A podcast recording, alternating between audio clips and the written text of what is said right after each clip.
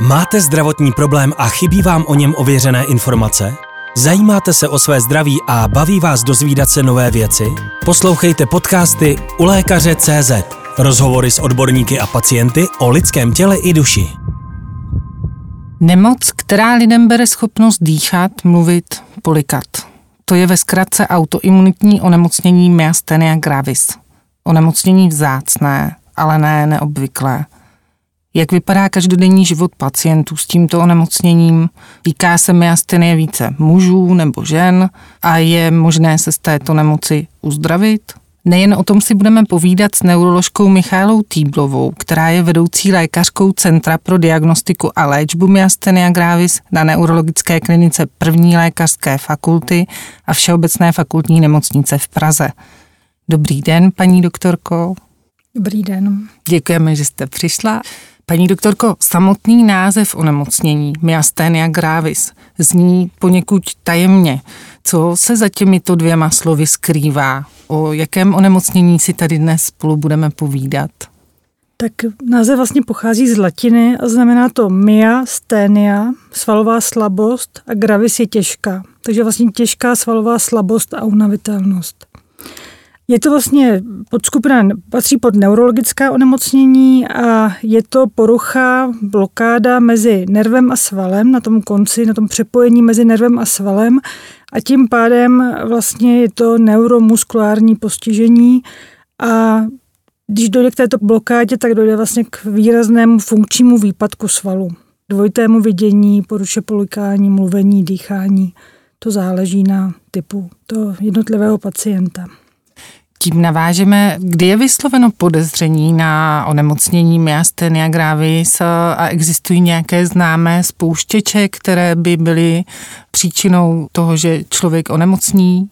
Hodně záleží na tom, jak ten, ty projevy vypadají u toho každého jednotlivého pacienta, ale když je to takové typické kombinace, to znamená, když ten pacient třeba mu spadne při jízdě autem víčko, a do pár dnů se mu objeví dvojité vidění a k tomu se přidá ještě porucha artikulace, tak nemoc jiných onemocnění může mít tuto kombinaci. Takže když má tento typický obraz, tak dost často na to myslí lékaři i hned.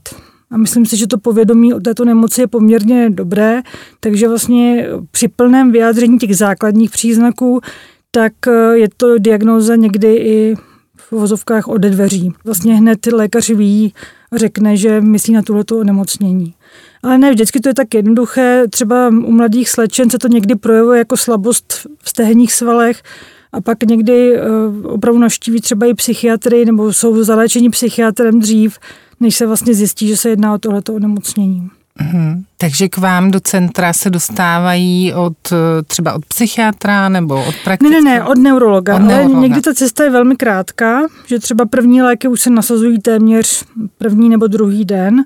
A jsou případy, je jich čím dál míň, ale jsou případy, kdy ta slečna navští, musí navštívit několik lékařů nebo ten pacient až třeba po šesti měsících někdy i sám si vlastně jako uh-huh. dohledá tu cestu k tomu, aby se ta diagnoza určila správně. Uh-huh. Ale bývalo to až 20-40% a v současné době už ta, to povědomí je tak silné, že ta diagnostika je většinou velmi rychlá.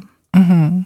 Eh, vy jste zmínila, že se to může týkat mladých slečen. Eh, dá se říct, že se to týká nějaké věkové skupiny více, toto onemocnění, a jestli třeba více zasahuje ženy nebo muže?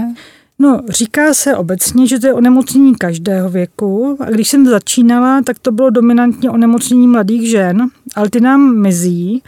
A v současné době, když existují grafy vlastně zastoupení v populaci, tak naprosto nejvíc jsou zastoupení muži kolem šedesátky. Ale když existuje registr, kde je už zadáno přes 2000 pacientů, tak ten registr vypadá tak, že vlastně je to 50 na 50. Ale říká se, že to je onemocnění mladých žen a starších mužů. Mm-hmm. Já jsem hned na začátku říkala, že je to onemocnění vzácné, ale ne neobvyklé. Meziročně se počet nově diagnostikovaných eh, pacientů zvyšuje. Jak časté tedy toto onemocnění je? Kolik třeba je u nás pacientů v České republice? Jako není to onemocnění raritní. To si musíme říct.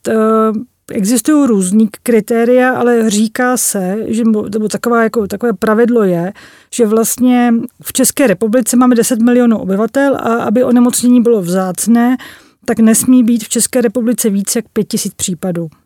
A my očekáváme, že se, ten, že se ten počet našich pacientů pohybuje kolem 2700. Takže vlastně jsme ještě pod tou hranicí toho vzácného onemocnění, ale jsou onemocnění, které se pohybují ještě třeba o desítky nebo o stovky v nižším počtu, než, než je, než je myastenie gravis. Dá se ten meziroční nárůst něčím vysvětlit? Já si myslím, že ten nárůst byl výrazný v posledních 6-7 letech a je to daný i tím, i tou diagnostikou, dokonalou, si myslím v této chvíli. Jak náročná ta diagnostika je u tohoto onemocnění? Ta diagnostika má jasná pravidla a asi 85% je snadno diagnostikovatelných pomocí protilátek, které se vlastně nabírají, je to obyčejný odběr z krve a vlastně asi 85-87% pacientů se určí takto.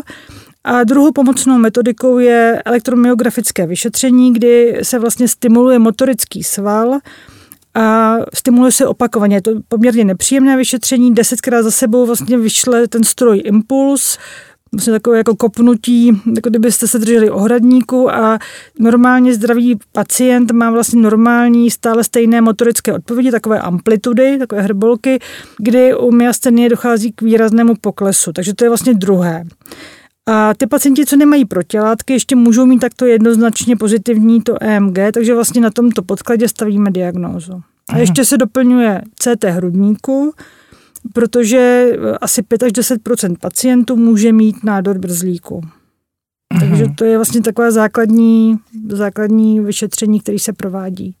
A u těch pacientů, u nich se zjistí ten nádor brzlíku, tak to se řeší operačně? To se řeší operačně, ale z mého pohledu je to relativně, i ty malignější formy toho nádoru brzlíku jsou relativně dobře řešitelné a s dobrou prognózou pro život další. Hmm. Takže, takže z mého pohledu to není zas tak Zní to strašidelně, ale není to zas tak mm pro toho pacienta těžké, nebo prognosticky závažné. mm Obvykle co následuje po stanovení diagnózy, když se tedy potvrdí, že jde o toto onemocnění?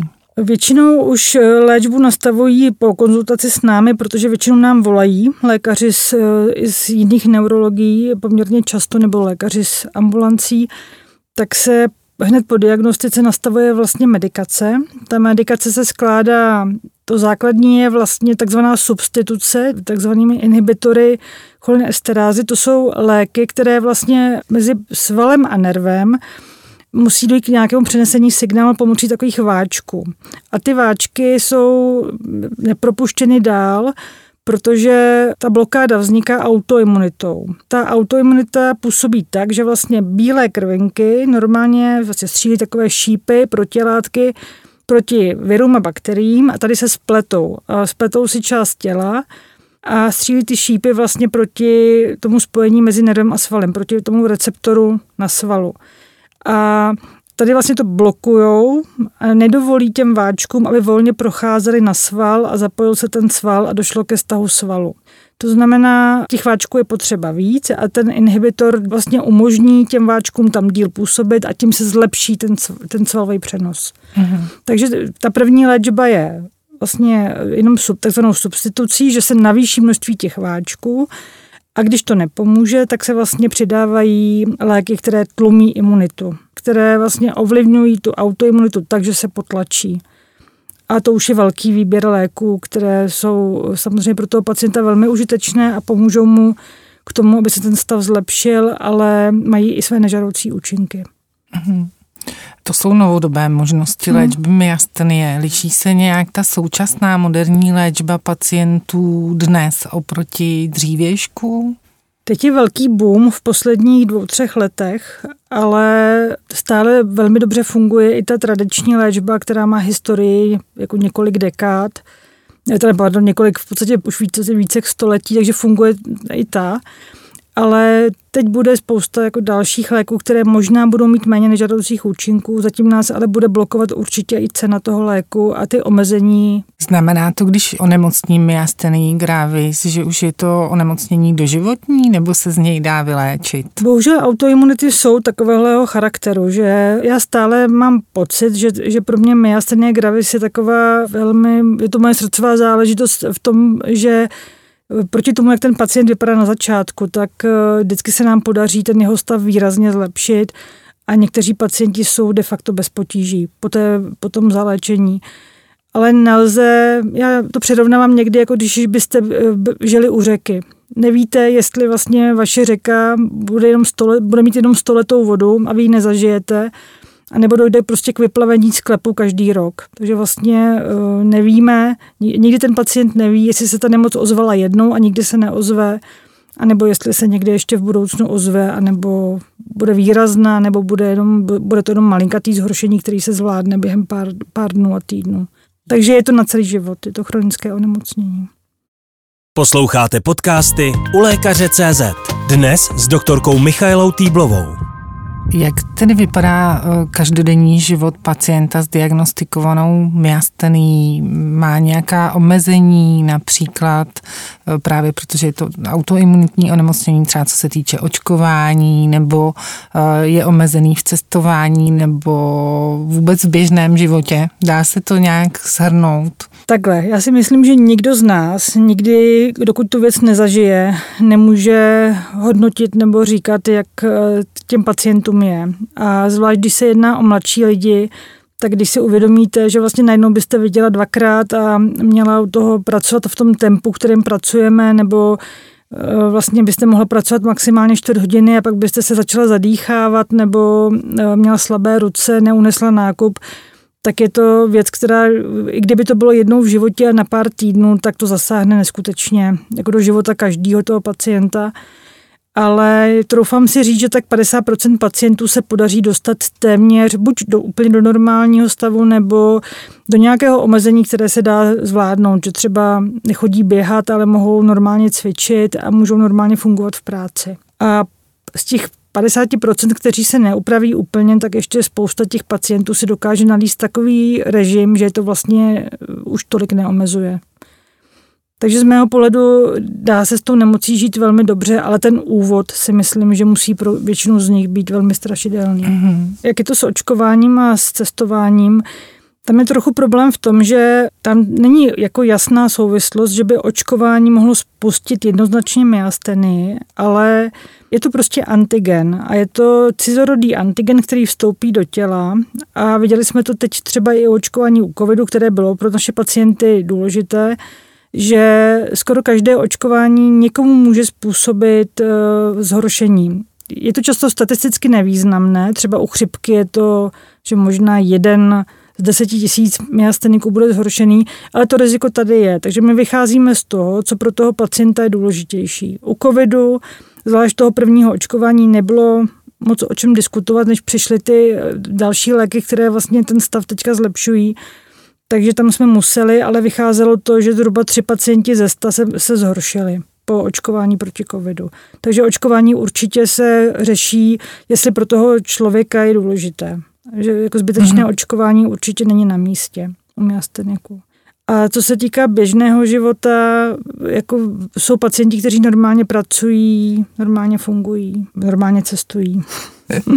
To je dobrá zpráva. Když procházejí pacienti léčebným procesem, může jim pomoct v té léčbě třeba nějaká fyzioterapie nebo lázeňský pobyt? Nemáme vyloženě systém rehabilitace, když eh, existuje podpora logopedická a nutriční určitě, která u některých pacientů je potřeba, ale mají nárok na lázně v rámci nervosvalových onemocnění, takže nevyužívají to všichni pacienti, protože samozřejmě v prostředí, kde je hodně lidí, tak může být riziko větší infekcí, takže záleží individuálně na pacientech, ale mají nárok na lázeňskou péči. Když jste ještě zmiňovala, ještě se vrátím k té mladé generaci žen, které se s tím onemocněním mohou potýkat. Může tohle onemocnění představovat u žen překážku třeba pro těhotenství nebo porod? V této chvíli si myslím, že v podstatě ne. že to bereme, že se těším na to, když ta pacientka už je natolik dobrá, že může plánovat těhotenství a není to problém. Samozřejmě je otázka třetího, čtvrtého, pátého těhotenství, ale takový to klasický počet eh, dětí, které jsou v České republice standardní, si myslím, že každá z pacientek si může dovolit.